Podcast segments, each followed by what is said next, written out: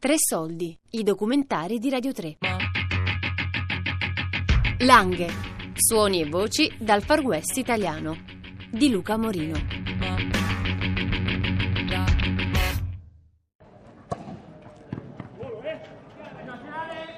In piemontese si chiama baluni, in italiano pallone elastico, ma dal 2001 ha preso il nome ufficiale di pallapugno. Si gioca principalmente in Piemonte e in Liguria, soprattutto quella di Ponente, tra due squadre di quattro giocatori in cui il capitano, detto anche battitore, è il protagonista assoluto. È uno sport che ha affascinato anche grandi autori della letteratura contemporanea, come Fenoglio, Pavese o Arpino, che ne hanno tracciato dei contorni quasi leggendari, esaltando le gesta di campioni come Bertola, Balestra, Manzo o Berruti, con parole epiche. La partita di stasera, nello sferisterio di Canale d'Alba, è uno scontro al vertice tra la Torronalba canalese e l'araldica Castagnole Lanze. I miei genitori non sapevano nulla della palapugno. Eh, a San Pietro del Gallo, dove sono, dove sono cresciuto, eh, un mio compagno di scuola elementare mi ha chiesto se andavo a fare allenamento a pallone e io pensavo calcio, infatti quel giorno lì ho portato le scarpe da calcio e mi ero preparato per fare l'allenamento a calcio, invece lui, si, lui, parlava di pallapugni, non avevo mai sentito parlare, mi, mi, hanno regalato fasce, cuoio e tutte le cose che servono per fasciarsi il pugno, da lì mi sono, mi sono innamorato a colpo di fulmine. Diciamo. Quanti anni avevi? Avevo, avevo 11 anni. Adesso ne hai? Adesso sono 28 dicembre. Sì, uno scafato giocatore. Sono vecchio. Nella palla pugno si gioca con una palla di 10,5 cm di diametro per 190 grammi di peso. I giocatori si fasciano una mano con delle strisce di stoffa, un pezzo di cuoio e una striscia di gomma che attutiscono l'impatto con la palla. Il campo da gioco è lo sferisterio, lungo 90 metri, in terra battuta e spesso delimitato su un lato da un muro e una rete protettiva. In passato si usavano anche le piazze dei paesi, ma ora se ne trovano sempre di meno che rispettino le condizioni minime.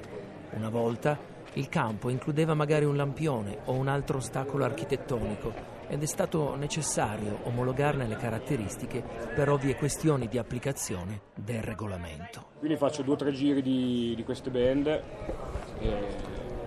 non le fisso con niente, io me le infilo qua sotto la mano per tenerle ferme. Cerco sempre di fare la fasciatura più, più lineare possibile, diciamo che non ci siano dei, dei rigonfiamenti sul pugno, perché poi dopo i, i primi tre strati di fasce ci, ci piazzo sopra un cuoio a volte succede che magari uno se si fascia troppo stretto, ovvio che perde un po' di sensibilità, però uno cerca di farla un po', un po' non troppo stretta, comunque permette anche il movimento, poi tipo nella ruola che sono io comunque la mano devi anche usarla magari cioè, eh, per far male il pallone, quindi se fosse troppo rigida non va neanche bene. Poi se ci piazzo il cuoio qua sopra e ci passo ancora sopra un ulteriore strato di, di fasciatura, questa la fisso un po' più, un po più, un po più in maniera come dire, un po' più rigida che, che lui non si, non si, muove ovviamente. Perché, eh, appunto met, tanti una volta mettevano un pezzo di piombo sotto che cambiava la traiettoria del pallone e sicuramente avvantaggiava quello che se lo metteva ovviamente. Adesso queste cose non succedono più, nel senso. Cioè, non ti è mai capitato di No, ma no, anche perché comunque appunto adesso si vedrebbe subito perché comunque a volte i palloni erano un po' più regolari, quindi si, si vedeva quando diciamo, si metteva qualcosa sotto uno al pugno, invece adesso si, si vedrebbe subito, a volte invece si notava di meno.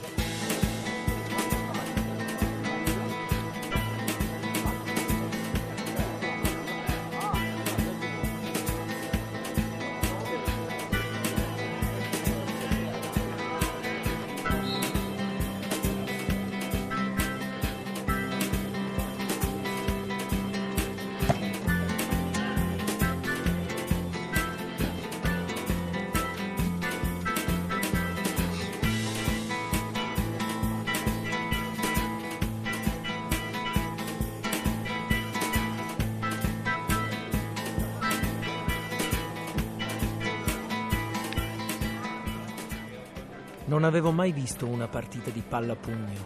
Nonostante gli sforzi non sono riuscito a capire esattamente le regole del gioco, ma ho capito che è l'occasione per passare del tempo seguendo una sorta di rituale collettivo che ha i tempi di altri tempi.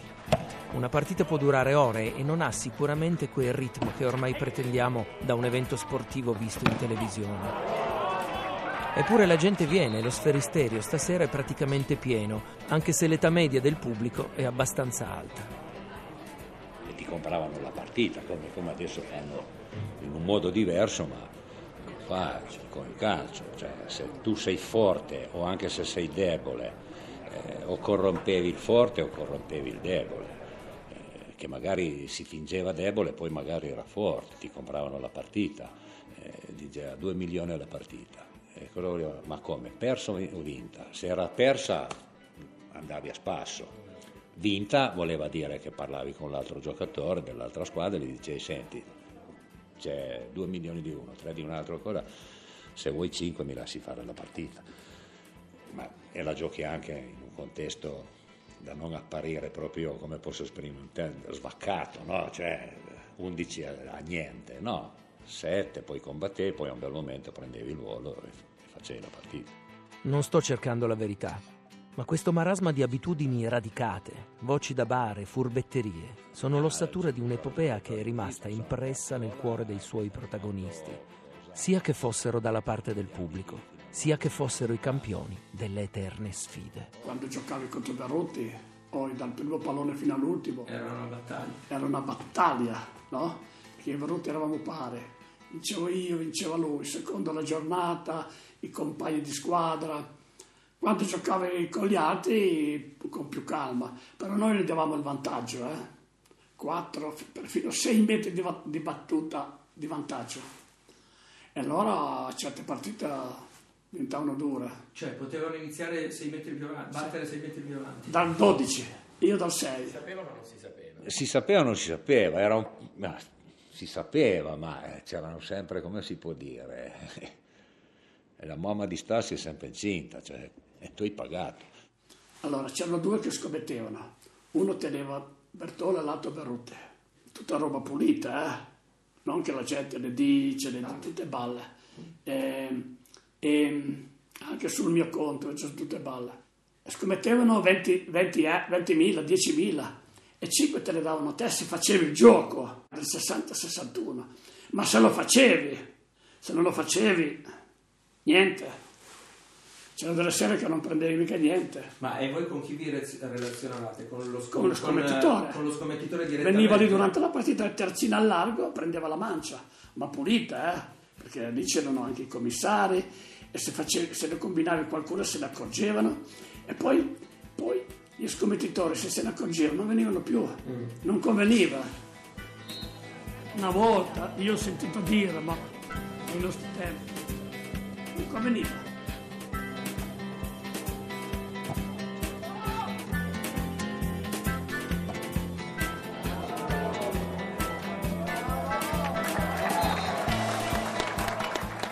Noi eravamo più tecnici, lo giocavamo il pallone questi qua ci tirano la fiondrata, la, la botta secca, dove va va. E, e capisce che se uno ha il pallone brutto cerca di giocarlo, lo tiene in gioco, perché lì è come il tennis, no? Se va fuori è come il tennis senza racchetta cui se lo tieni dentro va bene, se va fuori è un 15 l'avversario. Poi il momento che ci sono due giocatori che sono più o meno uguali e gli altri sono tutti molto più deboli e loro cercano di equilibrare un po' le squadre. Qua se vai 8 a 2, 9 a 2, c'è troppa differenza. Mm. Invece è bello quando 8 pari, 9 a 8, 10 a 9, 10 pari, poi è, stupenda. Aspetté la bala al South. Attendere l'occasione favorevole. Dirà, tu gli chiederai, a quanto Campagno? Fora Campagno o fora Vacchetto? Cioè di, vuol dire se la partita la, ci sono più scommesse su Vacchetto o su Campagno. Poi c'è il fuori, vuol dire che deve fare tot, fuori un certo numero di giochi, deve farne quello, altrimenti è come se avessi vinto. Dopodiché una scommessa, lui prende, tu vuoi scommettere 500 euro. Lui, lui dice ok, adesso ti cercherà o uno che fa 500 e prende la tua scommessa, tu dici io prendo Vacchetto, facciamo una volta che facciamo io e te, io prendo Vacchetto e tu dici io voglio, no secondo me vince Campagna. E io dico, vado da lui e dico io prendo Vacchetto alla pari 500 euro. Se trova te che gli dai 500 per campagno, siamo io contro di te, ma le prende lui. Se invece ne trova 500 euro, saremo io che con 500 contro i 5 dei 100. Bisogna pareggiare sempre la quota. Cioè lui non deve, andare, non deve rimetterci ovviamente. No, esatto, ma deve esserci sempre, se ne trova solo 4 ti dirà io trovane ma 4 e allora giochi solo 400. Ok? Glieli dai a lui, lui prende anche gli altri. Se io vinco vado là e prendo non 400 più 400, non prendo 800, ma prendo 750. Adesso di preciso non so quanto lui prende di, di, di, commissione. di commissione. La commissione la prende lui. Avei la Balan Man. Avere l'occasione propizia.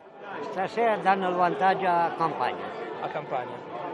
E la posta più alta per adesso? Eh, poste alte non ce ne oh. sono. I giocatori che gioca più grosso giocherà poi 200 euro. Alla fine? Sì. Eh, cioè alla fine? Sulla partita scommettono, però, vantaggio, sarà... però c'è poco gioco stasera. Perché le parei? Io li gioco sempre in settimana, li trovo. Ah. Sul campo trovi poco. Qualcuno ha già giocato, non è più come una volta che scommettevano. O che mancano i soldi a sta gente. E poi la riscossione quando avviene? Chi ha giocato in settimana? Sì, eh, si paga, se vengono li pago qui se li vedi, se no li trovo dopo qualche partita in Alba dov'è. Ma c'è tutto a memoria oppure... No, no, segno. è un taccuino storico che non ci dà. Eh. A memoria potevi ricordarti ieri a Cuneo che c'era quattro scommesse, tutto, niente. De 30 per Jug. Avere un forte vantaggio su qualcuno. Zunil Balloon Salbrassale giungere l'occasione favorevole. Ho lavorato un po' da muratore così da manuale. Poi a un certo punto ha deciso... Fatti niente. Fatti niente. e alle match, farei. Lui si stanca meno. No, no, è, morto, è tutto morto. Un disastro. Ma diceva invece che hanno scommesso anche 6.000 euro, ma quando è successo? No nelle finali. Nelle finali. Può girare sui 7-8 mila euro. No, ma girano, non una scommessa. No, giocatore solo non è, no. C'è stato un giocatore 5-6 anni fa che ha giocato al campionato a 10 mila euro. Però dall'altra si sono messi in verde a coprirlo. Uno che ne ha scommesso 10. Però dall'altra erano in 20 al minimo chi 500, chi 200, chi 300. E ovviamente i giocatori non possono scommettere. No, loro no, mai visto. No. Alla somma degli 10 giochi c'è un riposo che dura 10 minuti e poi si finisce quando la partita arriva agli 11 giochi. Sì, esatto. E poi ci sono per ogni, per ogni tempo, ogni squadra ha un time out da 3 minuti se non sbaglio, che può essere chiamato o no. Tu quanti anni hai? Io 24. E da quanto tempo giochi a questo livello? Ho fatto il primo anno di Serie A nel 2011. Ma attualmente il più longevo, cioè nel senso quello in attività che ha il maggior numero di, di anni è Corino che ha 37 anni. Quindi in prospettiva una, la carriera può essere lunga, dipende appunto dai, dai mezzi di ognuno. Il gioco continua come una trance, se non fosse che il capitano della Torronalba canalese si infortuna mentre la squadra è in netto vantaggio e da quel momento diventa una partita in discesa per l'araldica Castagnolo e Lanze, che vincerà per 11 a 6. Amen. La pallapugno è uno sport dal sapore antico, ma forse ho capito che va interpretato e partecipato con un approccio diverso, a partire dal fatto che non prevede la presenza di cronometri né di orologi. Le cose succedono, ma bisogna saper aspettare per poterle vedere e magari prima o poi anche capire. Langhe, voci e suoni dal Far West italiano. Un reportage sonoro di Luca Morino. Hanno partecipato a questa puntata Bruno Campagno, Massimo Vacchetto, Luca Giaccone, Bedente, Felice Bertola, Edoardo Gili, Natale Fiorino. La regia è di Luca Morino.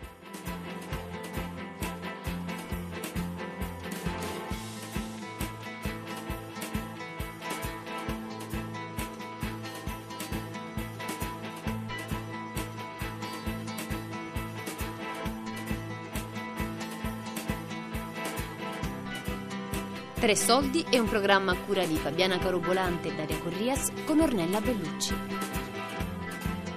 Tutti i podcast su tresoldi.rai.it